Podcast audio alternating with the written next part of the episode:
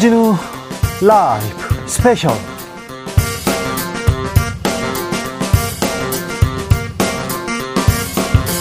(2023년 5월 27일) 토요일입니다. 안녕하십니까, 주진우입니다. 토요일 이 시간은 일주일 동안 있었던 가장 중요한 일들 정리해드리는 그런 시간입니다. 시사 일타 강사 두 분 모십니다. 양지열 변호사, 박지훈 변호사, 어서 오세요. 네, 안녕하세요. 안녕하십니까. 주진우 라이브 스페셜 V 영상으로 만나보실 수 있습니다. 네, 그렇습니다. 지금 바로 유튜브에서 주진우 라이브 검색하시면 네. 영상으로도 만나보실 수 있습니다. 5월도 다 갔어요. 날이 너무 더워요. 여름이에요, 이제. 그러니까요. 초여름입니다. 네.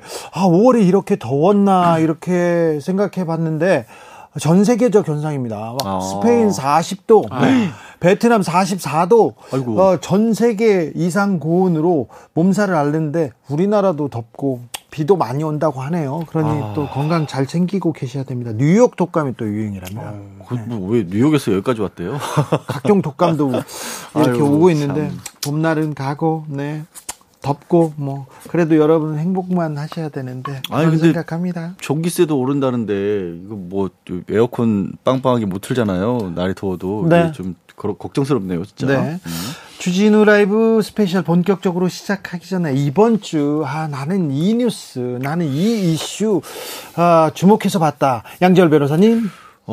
박민식 국가보훈처가 이제 보훈부로 장관격으로 승격을 하지 않습니까? 인사청문회가 있었는데 나왔던 내용들이 사실 법조인 입장에서는 굉장히 좀 이런 게 가능할까 싶을 정도로 놀라운 얘기들이 좀 있었어요. 돈을 그렇게 많이 벌어요? 돈도 이분이 이제 2006년까지 검사로 있다가 그다음에 이제 2008년도 국회의원 들어가기 전까지 한 1년 6개월 남짓 이렇게 변호사로 활동을 했는데 세금을 7억 4천만 원을 내셨대요. 그 최소 50억 원을 이렇게 신고한 거 아니에요? 그러니까 이제 세무사분들 그때 얼마 신고했는지 모르겠는데 이제 회계사 하시는 분들 얘기로는 그 정도 세금 내려면 한 50억 정도 벌었을 수 있다라고 얘기를 하는데 이건 정상적인 어떤 수임 활동이라고 보기가 좀 어렵잖아요. 변호사들 그렇게 돈 많이 벌어? 저요? 저 20년 30년 해도 벌까 말까 하는 금액인데. 아, 그래요? 그래서 방송 열심히 하잖아요. 그래서 연기 열심히 합니다. 그렇죠. 여기 연기자니까. 아니 근데 사실 그래요. 실력이 있고 그래서 유능해서 돈을 많이 버시는 건 좋은데 이건 좀 과하거든요. 사실 지금 이전에 박근혜 정부 초기에 그 안대희 전 대법관 그때 총리 지명됐다가 1년에 10억 받았던가 그걸로 낙마했던 기억이 나잖아요. 그러니까 이거 그냥 그렇게 생각을 해봐도 어떤 사건들이었길래 이렇게 많이 받았을까? 정상적으로 사건 수임해서 거기에는 이건 정해지진 않지만 어느 정도 변호사비가 이렇게 책정이 됩니다. 그런데 특별한 경우 있지 않습니까? 특별한 경우. 그러니까 그런 게 이제 우리가 법조계가 오해받는 부분이 있긴 하지요. 금액이 한다면 사실은 딱 보면 그 사건의 견적이 나오거든요. 근데 이렇게 해가지고 50억씩 그렇게 벌 수 있다. 그러면 뭔가 정상적인 변론 활동보다는 어떤 비정상적인 변론 활동이라고 제가 박민식 후보자 그랬다는 건 절대 아니고요. 그렇게 생각될 가능성이 있다는 거예요. 그렇기 때문에 오해받을 가능성이 있다는 거예요. 왜냐하면 돈이 너무 많으니까요. 전관예우 또 비정상적인 변호 활동, 변론 활동 아니냐. 그래서 국민들이 사법을 불신하고 법조를 불신하는 이유 중에 하나가 아닌가 생각이 듭니다. 그리고 게다가 여러 가지 박민식 후보와 관련된 여러 가지가 있는데 그거 못지않게 놀라웠던 건 사실 이제 주인 검사로 넘겼던 사건에 증거로 이 다이어리라는 걸 이제 증인의 다이어리를 냈거든요. 근데 판결문에 이거 믿을 수 없다라고 판사가 썼을 뿐더러 조작됐을 가능성이 높다라고 판결문에 썼어요. 그럼 변호사가 아니 그 검사가 낸 증거가 그러니까요. 변호사가 그러면 어떻게 한 거죠? 그거 알 수가 없는 건데. 그러니까 오죽 이상했으면 내용을 자세하게 굳이 설명드리고 싶지는 않지만 판사가 보기에도 너무 이상하니까 조작됐을 가능성이 높다라고 판결문에까지 써놨거든요. 사건 박민식 검사가 박민식 검사가 낸 증거가 그래서 사실 이게 어떻게 그 당시에 그러면 이런 일이 있었는데 검찰에서 제대로 조사도 안 했던 거지 본인은 그 조작됐을 리가 없다라고 얘기를 하는데 2번, 3번 검토하기 때문에. 근데 판결문에까지 썼을 정도고 내용도 누가 봐도 되게 이상한 내용들이 많이 있어요. 그래서 이런 것들이 왜 한 번도 그걸 이제 그게 보도가 나오고 나면 청문회에서 이런 얘기가 나오면 후속 보도가 있을 법도 한데 기자분들이 또 취재도 안 하신 것 같아요. 그리고 지금 인사청문회 보고서가 채택됐어요. 그 의원을 지내셨잖아요. 두 번이나 했죠. 네, 예. 그래서 뭐 여야의 뭐 인간관계가 좋겠지만 이거는 조금 더 고민해 볼 대목 아니었나. 거기다가 또 눈에 띄는 부분 중에 하나가 뭐 이제 출마를 하겠냐 말겠냐 질문을 했는데 결국은 답을 하지 않았습니다. 내년 총선에 뭐 분당을 뭐 구체적인 지역구까지 지금 언급이 되고 있죠. 분당 지역구까지 언급이 되고 있는데 사실은 뭐 되게 거짓말이 될 수 있어서 안 한 것도 있겠지만 또 다른 답을 하더라고요. 보훈 자나깨나 보훈 생각만 한다 이렇게 출마하냐 안 하냐 질문을 했는데 그래서 청문 보고서는 채택은 안 되는데 임명은 이제 되는 그런 상황이 되는 거 아니에요? 청문 보고서는 채택됐어요. 아, 채택이 됐네요. 네. 정부에서 채택이 됐습니다. 죄송합니다. 네. 네. 채택이 됐습니다. 자, 저는 후쿠시마 이 시찰단 얘기를 좀 하지 않을 수 없는데요. 예. 뭐 5박 6일 일정을 지금 마치고 이제 돌아왔습니다. 현장에도 갔었고요. 또 심도 깊은 뭐 회의 같은 것, 영향성 평가 같은 것도 많이 했다고 하는데 그 와중에 일본에서는 수산물을 또 좀 사가라, 가져가라, 수입 금지 해제해달라. 우리한테 요청을 또 했던 부분도 있고요. 결국은 시찰단 활동, 뭐 또 추후에 또 많은 얘기들이 나오겠지만 시찰단이 어떤 활동을 했고 어떤 현장 검증을 했고 이런 부분들이 별로 좀 성과가 없는 거 아니냐 이 생각이 좀 들어서 후쿠시마 예. 오염수에 대한 국민적 우려 매우 큽니다. 다 걱정하고 있습니다. 가장 큰 현재 지금 가장 큰 이슈 중에 하나죠. 그런데 정치권에서 괴담이다 이런 얘기를 하면서 저는요 정치권에서 그리고 우리 정부에서 일본 정부 일본 전력 편들어가지고 얘기하면서 국민들한테 니네 몰라서 그런다 손가락질하는 게 너무 속상해요. 그러니까 이게 사실 뭐 말씀하신 것처럼 일본은 민영화가 돼 있잖아요. 네. 사실 사기업이에요. 예. 일본이라고 하는 내 회사가 벌인 잘못과 관련된 일이고 다른 무엇보다 뭐 시찰단이 뭐 시료를 채취하니 이런 걸 다 떠나서 일본 측의 입장은 뭐냐면 우리가 이거는 당신들이 와서 검증할 수 있는 게 아니라 우리 설명을 듣고 가는 거라고 일본에서 그렇게 밝혔어요. 네. 그러면 갔다 와서 일본이 문제가 있다고 얘기할 일 없잖아요. 그래서 이 시찰단이 다녀오는 바람에 문제가 없다고 하는 일본 측이 유리한 상황이 된 것만은 맞지 않습니까? 그리고 오염수 처리 이거 방류를 시작하게 되면 문제가 없다라고 일본 측에서는 얘기하고 있기 때문에 자연스럽게 좀 전에 박 변호사 얘기한 것처럼 이제 문제가 없으니까 수산물도 가져가세요라는 얘기가 뒤따라 그냥 두 개 묶어져 있는 건 사실은 따로 그렇죠. 떼놓을 수가 없는 거예요. 그렇죠.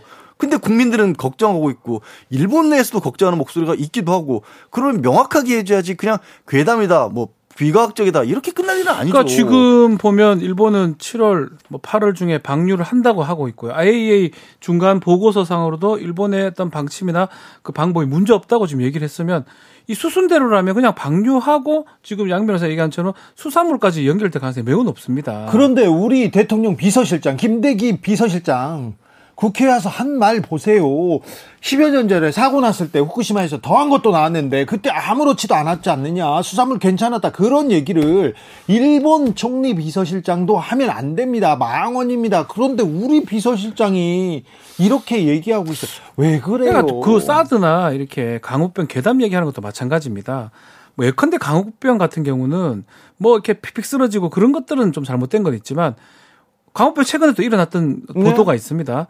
가능성이 낮을 뿐이지 그 어떤 보도라든지 그것 때문에 30년 월령 밑으로만 수입을 하게 되는 거 아니겠어요? 30개월 그렇죠. 월령. 예, 예. 네. 그러니까 그런 게 사실 어떻게 보면 효과가 있는데 그걸 단순히 그냥 뭐 뇌가 퉁퉁 그냥 다 강우병 괴담이다, 사드 괴담이다 이렇게 얘기하면서 지금 후쿠시마하고 같이 이게 동렬로 둔다는 거는 조금 맞지 않나 생각이 듭니다. 게다가 이 문제가 사실 이제 태평양 연안 국가가 우리만 있는 게 아니잖아요. 우리가 네. 제일 가까워서 그렇지.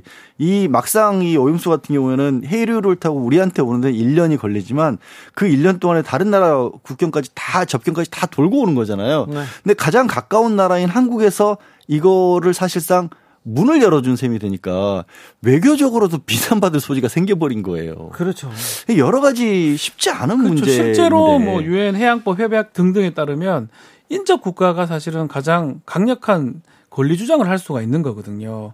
근데 또 우리 또 제소했던 그 후쿠시마 수산물 안 하는 거 그거 승리한 것도 있는데 그럼에도 불구하고 우리가 시찰단 같은 거 보내가지고 찬성한다는 모습을 보여준다면 오히려 일본의 어떤 행위에 대해서 긍정적으로 동의한 것처럼 간주가 될 것 같아서 네. 그 부분이 가장 좀 우려스러운 부분입니다. 괴담, 허위사실을 유포하는 거는 잘못된 일입니다. 그러면 안 되지만 국민들은 후쿠시마 오염수에 대해서 우려하고 있습니다. 처리소 아닙니다. 처리가 안 되는데 무슨 처리수입니까? 그리고 이 우려를 가지고 괴담이다, 가짜뉴스다 이렇게 손가락질하는 것도 그것도 안 됩니다. 참 정부가 우리 국민 입장에서, 국익 입장에서, 우리나라 입장에서 좀 이렇게 생각해 주시고 말씀을 좀 해주세요. 속상했어요. 김대기 비서실장님 특별히요. 지난주에는 총리께서 그러시더니 저는 경제 성장률이 뚝뚝뚝뚝 떨어지는 그 뉴스가 가장 가슴 아팠습니다.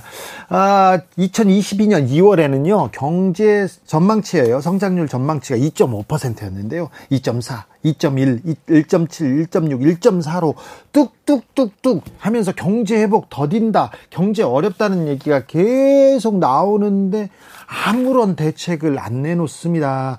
고물가, 고금리 부담에 서민들은 더 어려워져요. 그러니까 소득 양극화는 더 벌어졌어요. 근데 지금 최근에도 부자들은 더 부자가 되고 가난한 사람들은 더 가난하게 되는데 이런 상황에서 정치권 그리고 정부 대책이 없어요. 뭐 하고 계세요? 계속 싸우고들 계시잖아요. 이슈 하나하나 나올 때마다.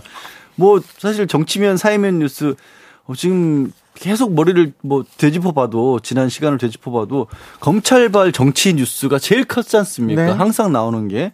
그리고 국회의원의 어떤 잘못된 부분들이라고 지적이 되지만 그건 이제 명확하게 다 결론이 난 건 아니지만 그런 뉴스들이 주로 나오고 있고 대통령은 국회에서 이 통과시킨 법들을 거부하고 있다는 얘기 계속 나오고 있고.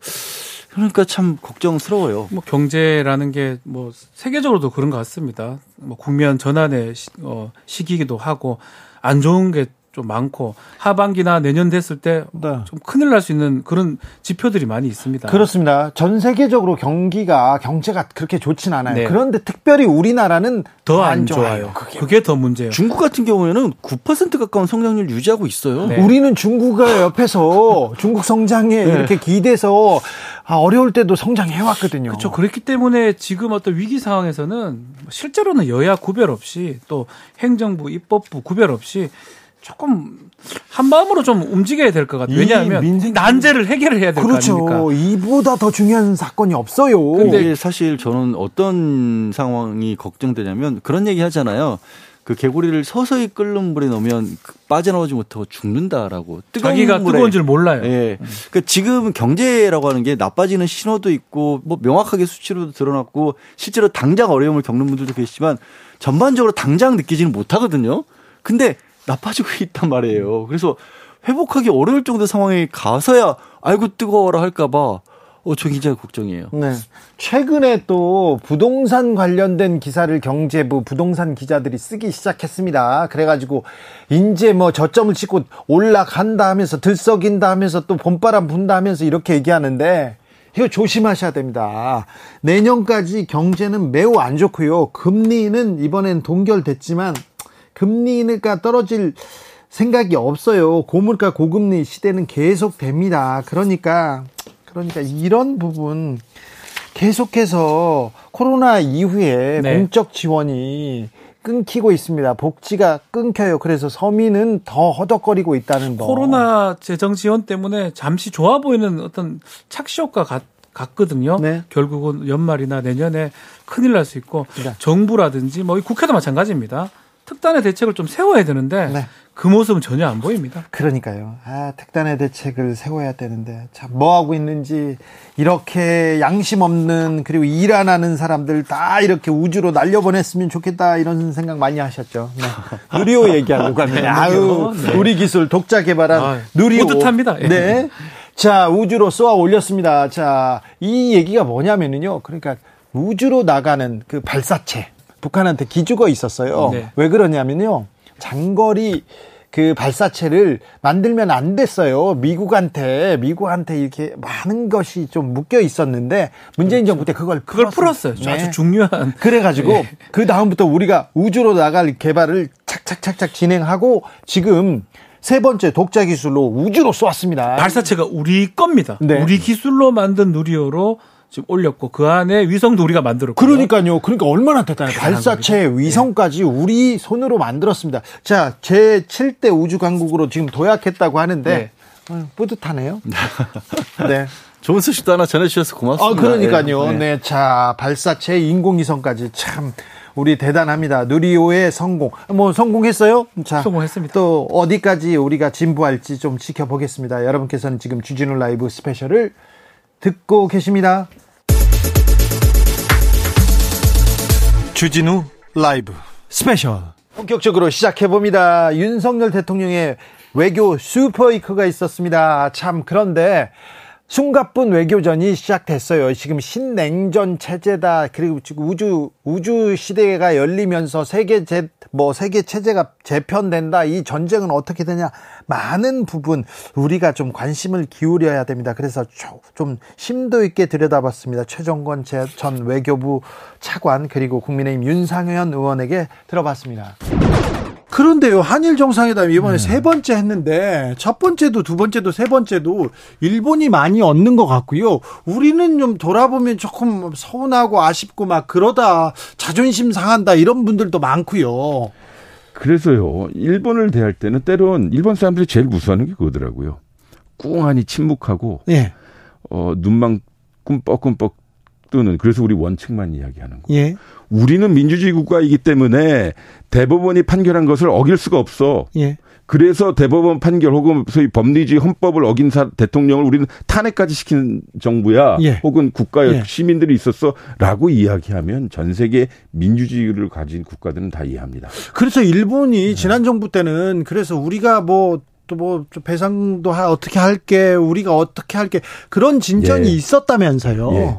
근데 모르겠습니다. 그 대승적 판단과 네. 어떤 미래를 보고 네. 삼권 분립과 피해자와 유족분들의 마음에 상처를 주시면서까지 그런 결단을 했는지요. 그럴게요. 저는 그래서 일본을 대할 때는 매우 냉정하게 대해야 됩니다. 저는 일본은 사회나 경제, 학술 영역은 매우 친밀합니다. 예. 그러나 소위 과거 영역이나 현안 부분에 있어서는 매우 진짜 일본 사람들이 속이 터질 듯만큼 예. 우리가 숙고해야 될 거라고 생각합니다.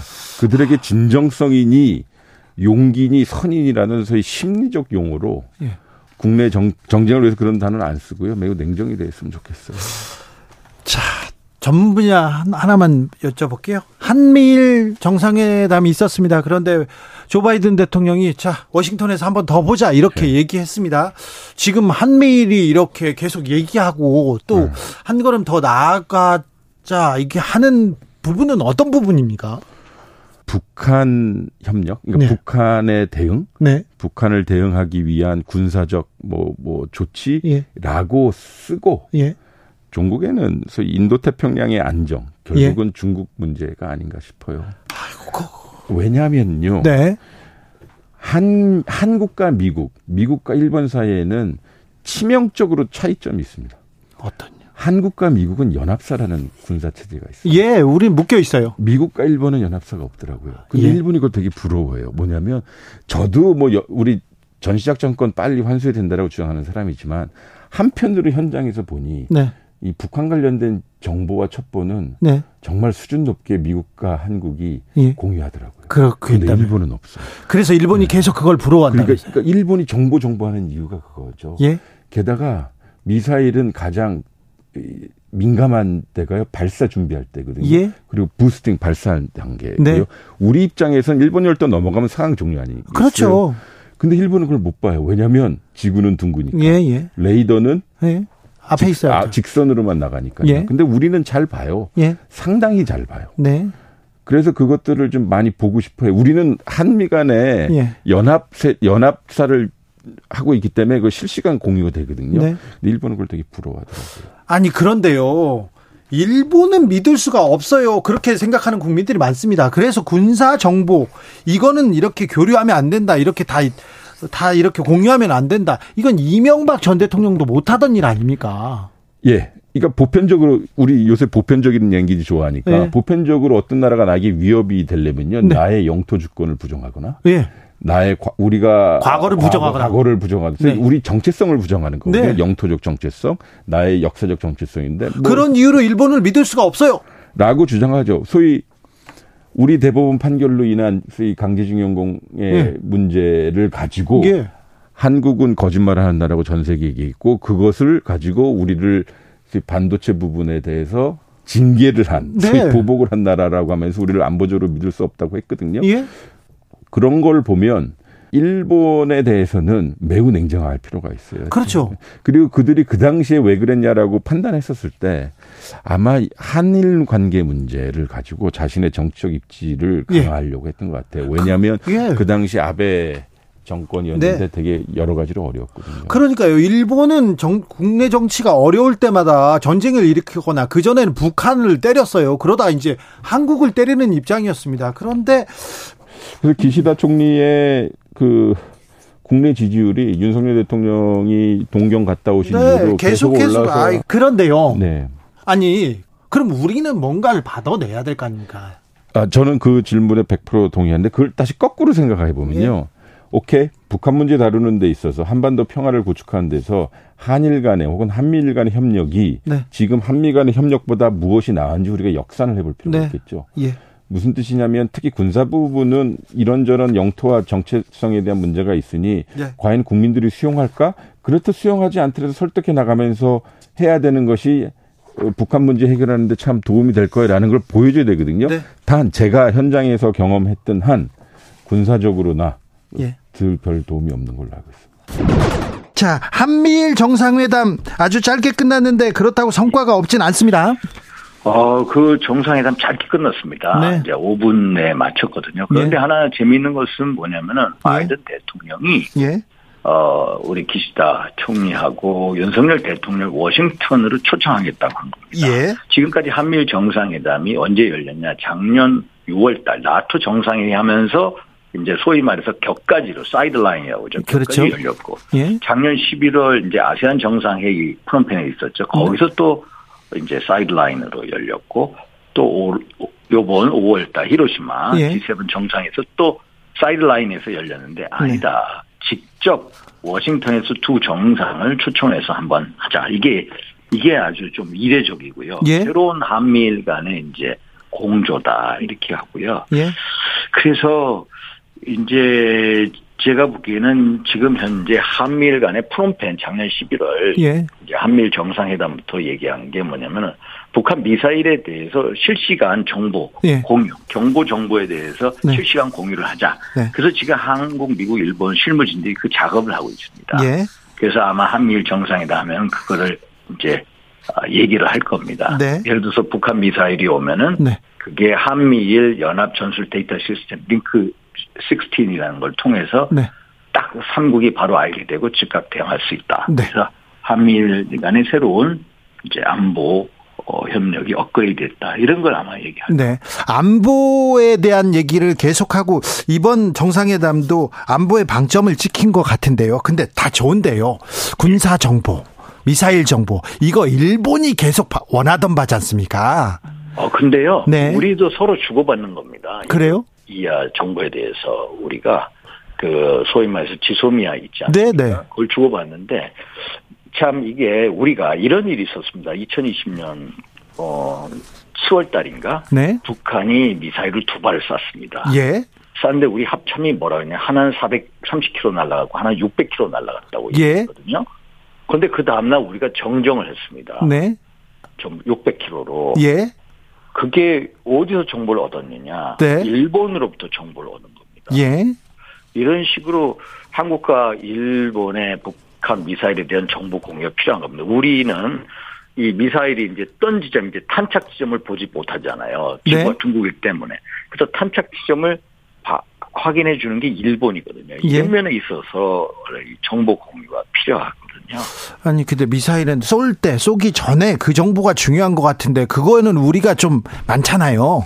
그 정보도 공유하고 또 탄착점 정보도 공유하고. 아 그렇습니까? 또 일본이요. 네. 사실 우리가 군사 정찰 위성이요. 예. 한국 상대도 없습니다. 일본은 많죠. 아 일본이 9기를.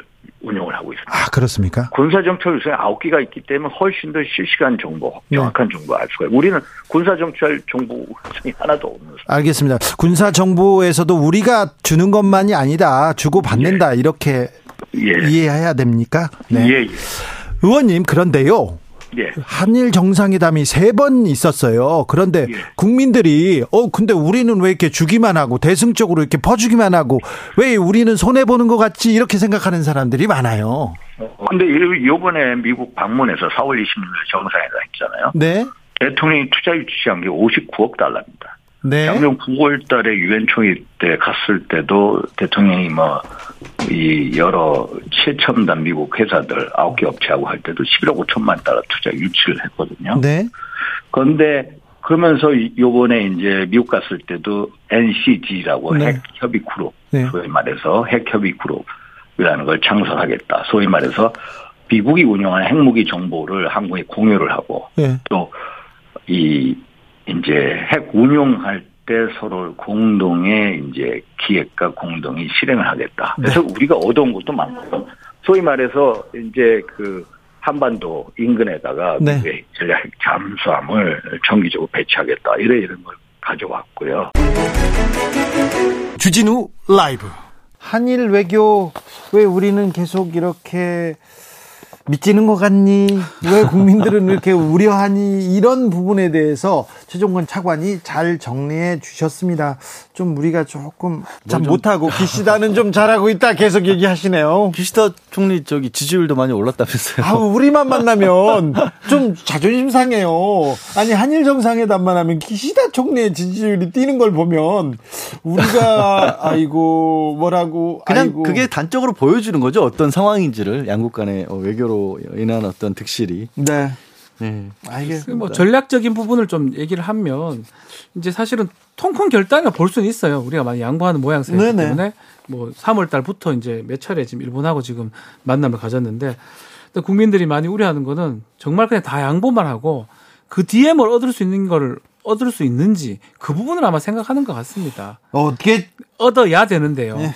그러니까 양보를 하고 얻을 것 얻어야 되는데 자꾸 안보를 강조로 하고 있는데 조금 전까지 이제 경제 얘기도 했지만 경제도 안보거든요. 요즘은 안보, 경제만큼 큰 안보가 있을 수 없다라는 생각도 들고 사실 그런 어떤 미국과 일본과의 관계를 강조하다 보니까 미국이 하고 있는 일에 대해서 우리가 굉장히 많이 적극적으로 지지를 해요. 그러니까 미국보다 더 앞서 나가는 것처럼 보일 때도 있고 지난주에 월스트리트 저널에서 예.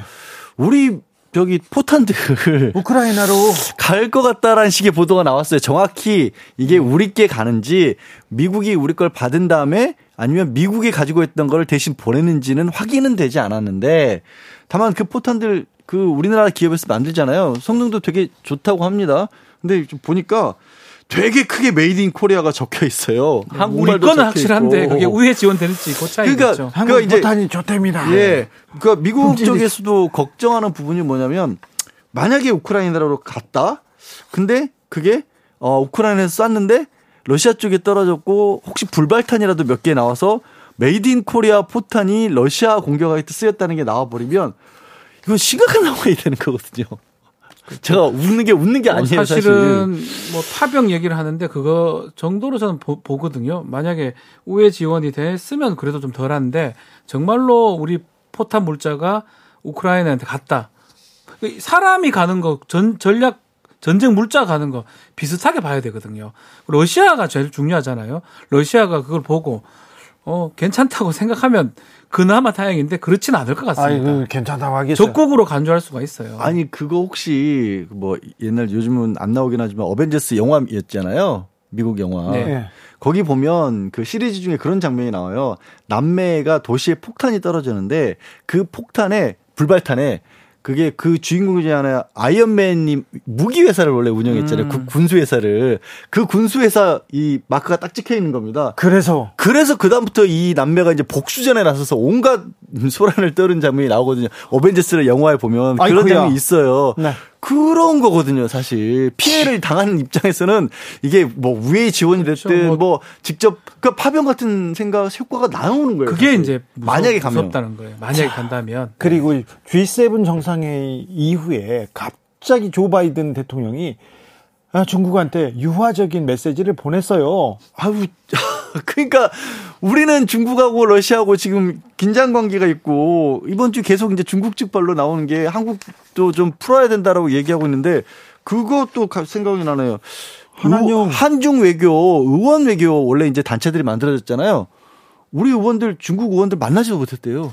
한한령. 그러니까 지금 좀 무서워요. 네. 지금 뭐 포털이 지금 네이버 같은 포털이 안 되기도 하고요. 근데 안 되고요. 뭐 우리 가수가 축구 선수가 감금되기도 하고요. 가수의 공연이 취소되기도 하고요.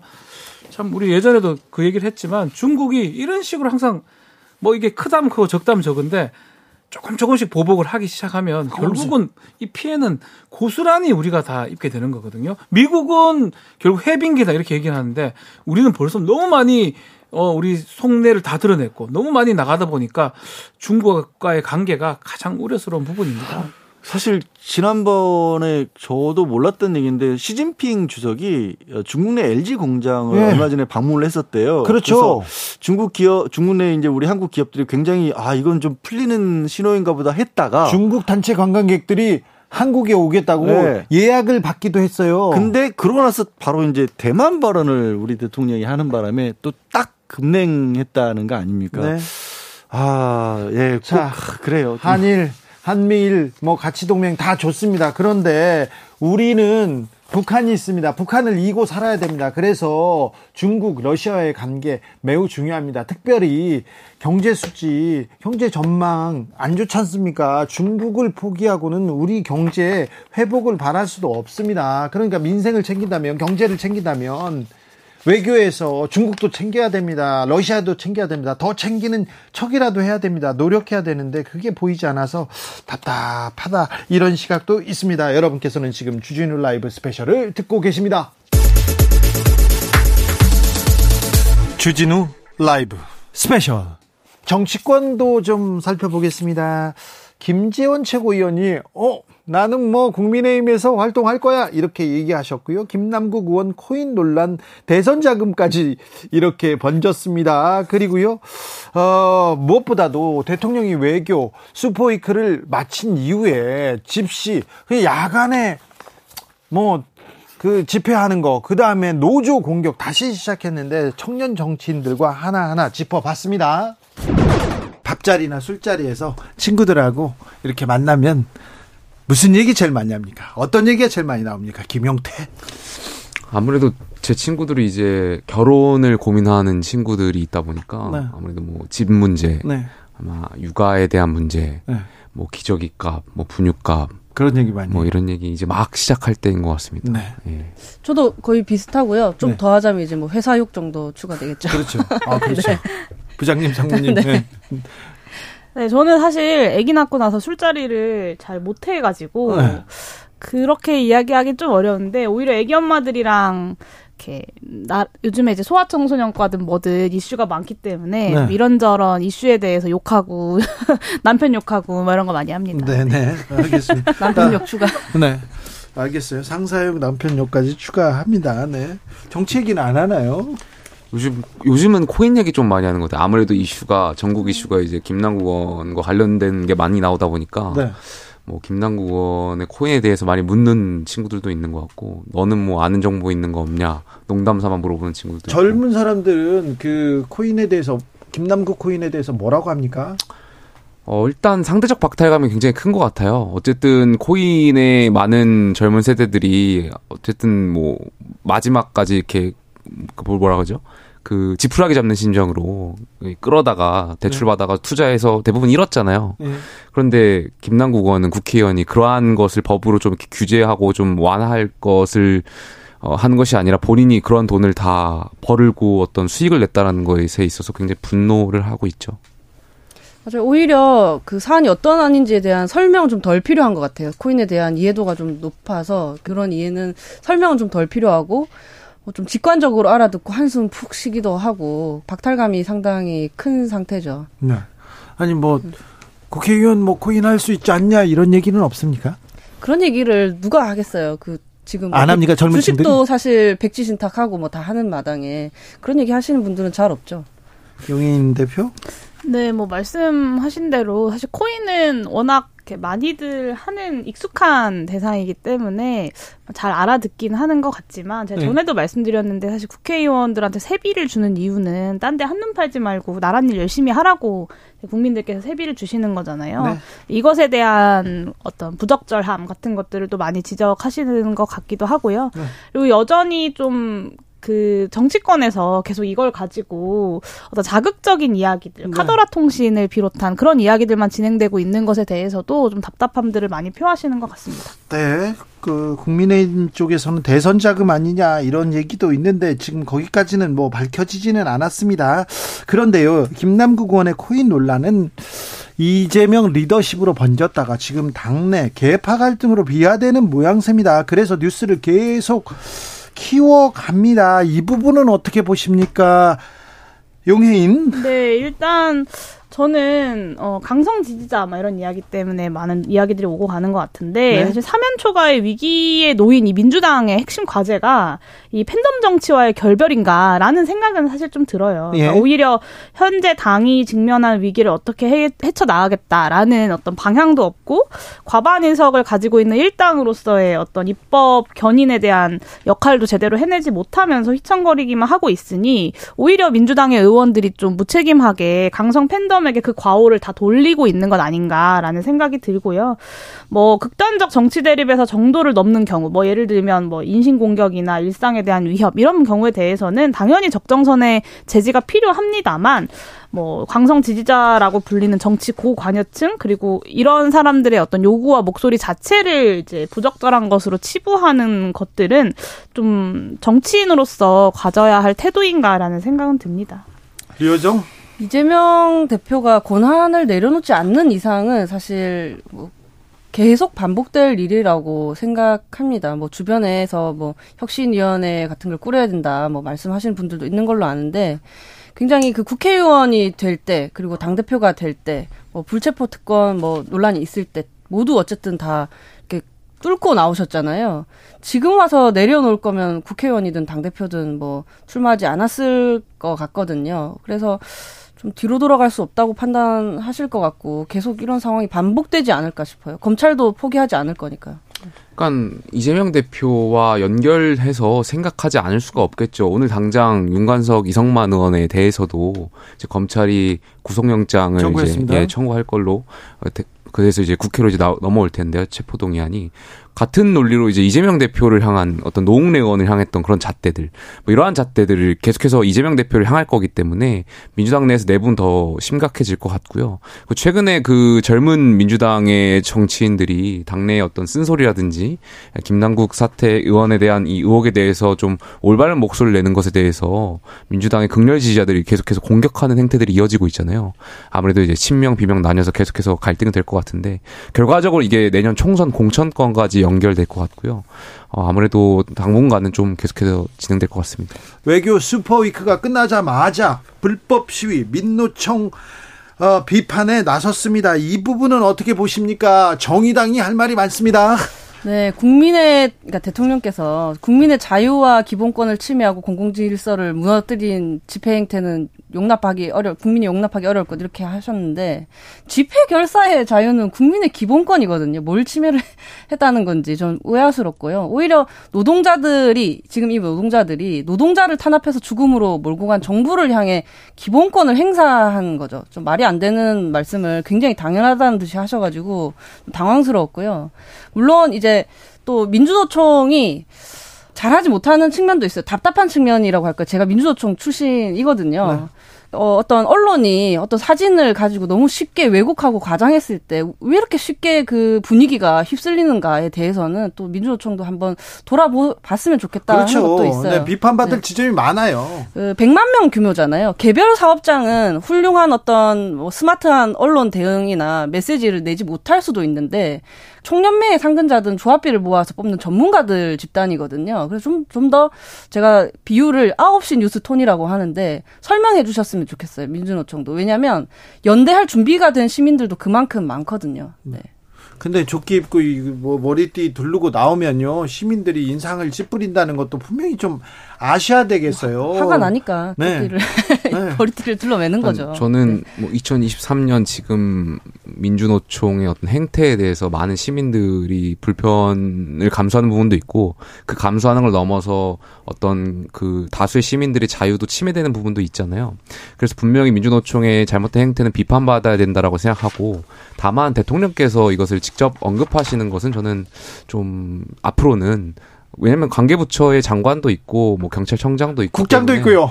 예, 그런 분들이 강경하게 이제 공권력에 대해서도 말씀하실 수 있다고 대통령이 왜 노조하고만 얘기하려고 노조 얘기만 하고 있어요. 대통령께서 정말. 이제는 앞으로는 네. 이제 그러니까 정치라는 것이 결국에는 통합이고 김용태 말자 희망을 드리는 거니까 네.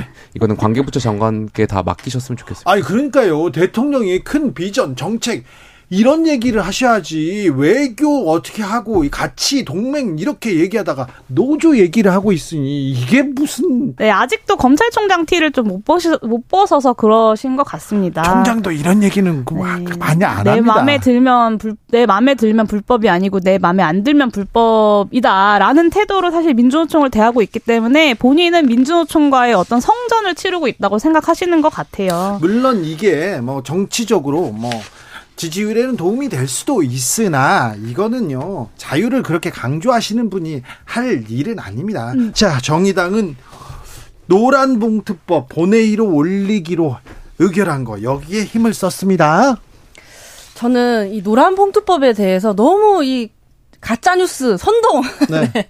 너무 많아서 저 부탁드리고 싶은 게 있어요. 이번에 환노위 통과한 법안을 기존 원문들과 한번 비교해서 봐주셨으면 좋겠어요. 정말 이제 보잘것없이 몇 줄 안 되게 통과가 됐거든요. 그 내용들이라 하면 조금 쉽게 이야기하자면 보통 대기업 정규직 노조를 두고 뭐 보수 진영에서 귀족 노조라는 프레임을 씌우지 않습니까? 그러다가 어디선가 불법 소지가 있는 어떤 파업 같은 걸 하면 거기에도 같은 프레임을 씌우는데 사실 그분들은 대기업 정규직이 아니에요. 왜냐하면 대기업 정규직 노조는 불법이 될 수가 없어요. 이미 노동법을 거의 패키지로 다 적용을 받고 있기 때문에 불법이 될 수가 없어요.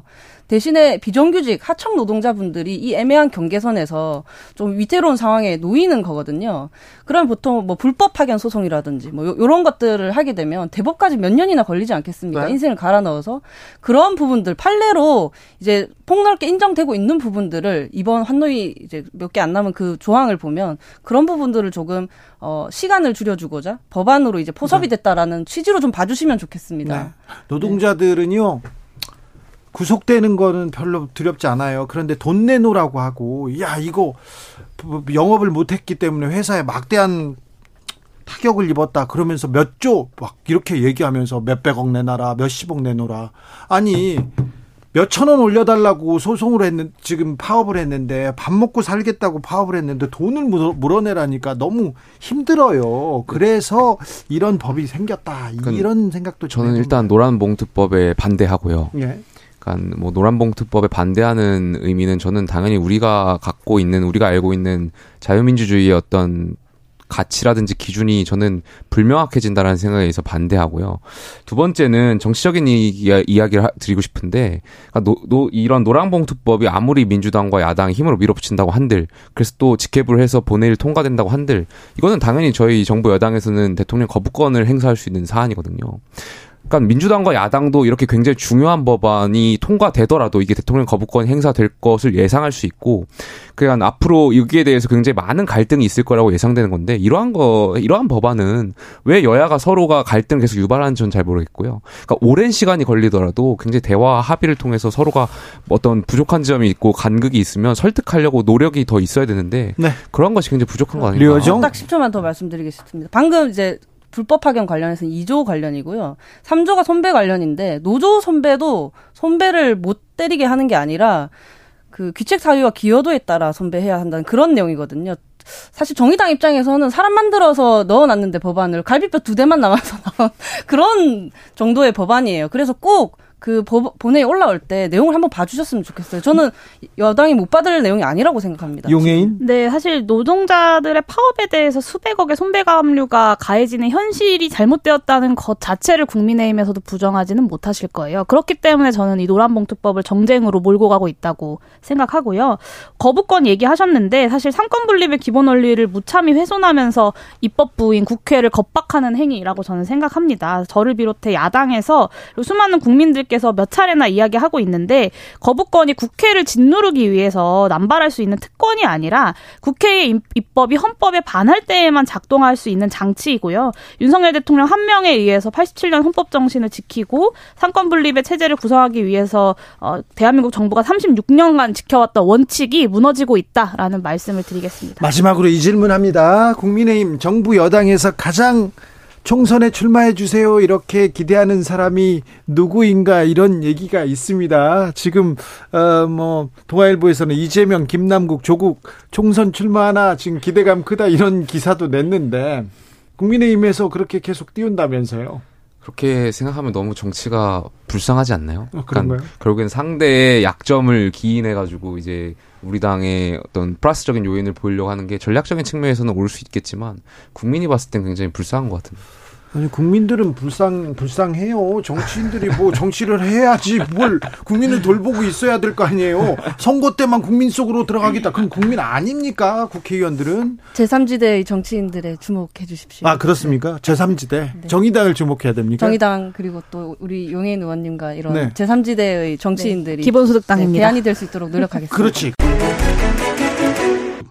김용태, 류호정, 용혜인 새 청년 정치인에게 물었습니다. 그런데 뭐가 제일 관심이에요? 아무래도 코인 얘기 많이 한답니다. 김남국 의원의 코인 논란 또 나왔는데 근데 국민의힘에서는 이 코인 대선 자금으로 쓰였다. 2억 얼마가 이렇게 쓰였다. 이렇게까지 얘기했는데 이건 또 무슨 소리입니까? 글쎄 이제 김남국 의원과 관련해서 아직 정확히 어느 정도 수익이 어디에 투자를 해서 돈이 어디서 나오는지 해결이 안 됐잖아요. 네. 그러다 보니까 이제 이게 김남국 의원이 당시에 이재명 대표의 측근이었기 때문에 수행실장이었죠. 네, 결국에는 그걸 이재명 대표가 몰랐겠느냐 그렇게 뭐 국회에서도 하고 있었는데 그럼 이재명 대표가 알고 했다라는 건 이재명 대표도 그 돈을 받으려고 했던 거 아니냐 대선 자금 경선 자금 썼던 거 아니냐라는 건데 여기까지 번졌는데 너무 멀리 가신 것 같아요. 그렇죠. 아직 개연성이 증거가 나온 건 아닙니다. 일단 이 대선 자금 얘기는 대장동 때 계속 했었거든요. 아니 근데 대선 자금이 만약에 나왔다면 검찰이 가만히 있을 리가 없고요. 그리고 가장 큰 게 이제 얘기하는 게 그거죠. 민주당에서는 돈 많았다 우리 돈 많이 받았다. 그거 쓸 필요 없다. 그렇죠. 사실 그냥 근거는 딱 하나예요. 그 무렵에 2억 얼마가 인출이 된 것 같은데 모르겠다. 인출됐다도 아니에요. 된 것 같은 거예요. 아직 아닙니다. 그것도 팩트도 아니에요. 네. 그런 것 같은데 그게 혹시 저렇게 쓴 거 아니냐? 다 추측의 추측이거든요. 실제로 2억 가지고 대선을 치를 수도 없을 뿐더러. 아 그리고 또 그럼 개인이 2억을 털어가지고 대선을 썼으면 그건 뭐 매우 훌륭한데 그런 일은 좀 아직은 뭐 불법이라고 보기 어려운 거고. 아직은 드러나지 않았습니다. 이거는 좀 지켜봐야 되겠네요. 네네. 네. 이거만 김재원 최고위원은 국민의힘에서 그냥 활동 안 됩니까? 지금 활동 재개를 했습니다. 다른 사람들이 비판하니까 무슨 소리 하느냐. 자기는 당에 도움이 되게 할 수 있다. 총선에도 도움이 될 수 있다라고 하면서 공식적으로 지금 활동하겠다고 선언을 했기 때문에 네, 저는 좀 주목을 해야 된다고 생각합니다. 활동해야죠. 하겠다면 네. 하셔야죠. 뭐 정치의 자유가 있는데. 김재원 최고가 언론 활동을 많이 하는 대표적인 인물이다 보니까 국민의 입장에서는 상당히 좀 곤혹스러울 것 같아요. 근데 사실 설화 때문에 결국에는 최고위원이 징계를 받은 건데 네. 최고위원 자리에서 정직을 했다 하시더라도 방송까지 막을 수는 없으니까 네. 근데 그럼 또 설화 일으키면 어떡하지라는 고민을 안 할 수가 없겠죠. 아니, 뭐 일으키시겠죠.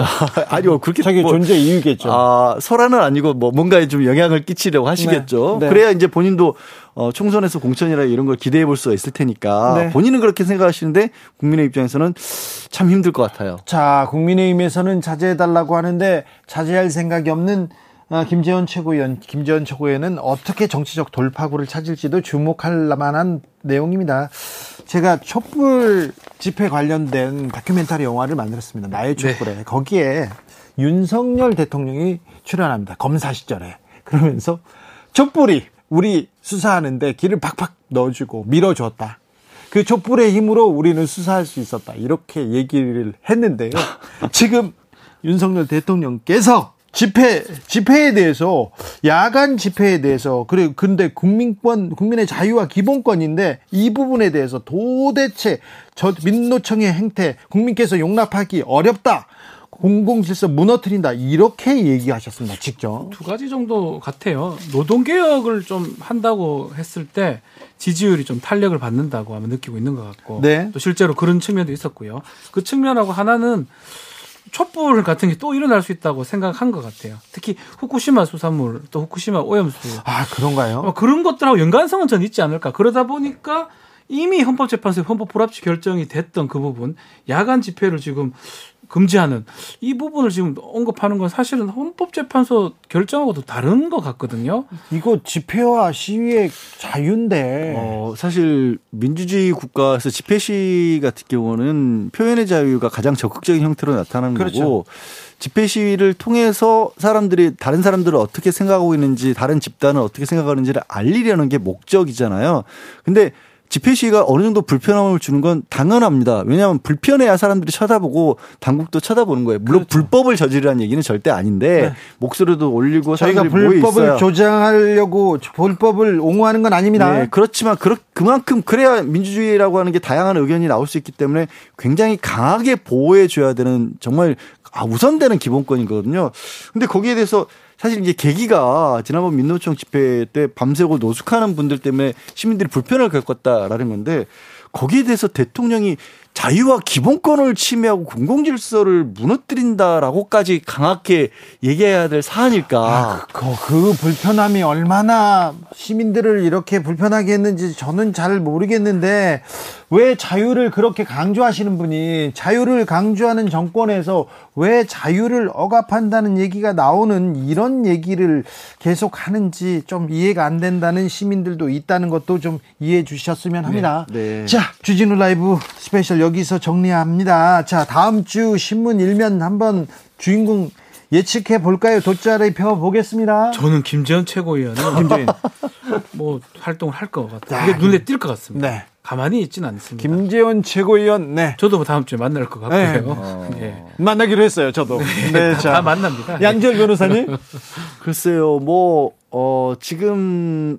이성만, 윤관석 두 의원에 대해서 일단 체포 동의안 요구를 한 그러네요. 상황이고 이미 한 차례 설전을 벌이기도 했지만 송영길 전 대표하고 한동훈 장관. 네. 송영길 대표 얘기도 좀 더 나오지 않을까. 민주당 싶네요. 돈봉투 사건도 이제 또 속도를 내고 있으니. 네. 아, 송영길 대표도 주목해 봐야 될 것 같습니다. 주진우 라이브 스페셜 여기서 마무리합니다. 양지열 변호사, 박지훈 변호사 감사합니다. 네, 고맙습니다. 오늘은 부처님 오신 날입니다. 부처님의 자비가 왜 이 세상에서 필요한지 한번 생각해 봤으면 합니다. 지난 금요일에 스님 두 분과 우리가 힐링하는 그 부처님 이야기 했습니다. 찾아보시면요. 매우 매우 도움이 될 것 같습니다. 좋을 것 같아서 다시 말씀드립니다. 저는 다음 주 월요일 오후 5시 5분에 돌아오겠습니다. 지금까지 주진우였습니다.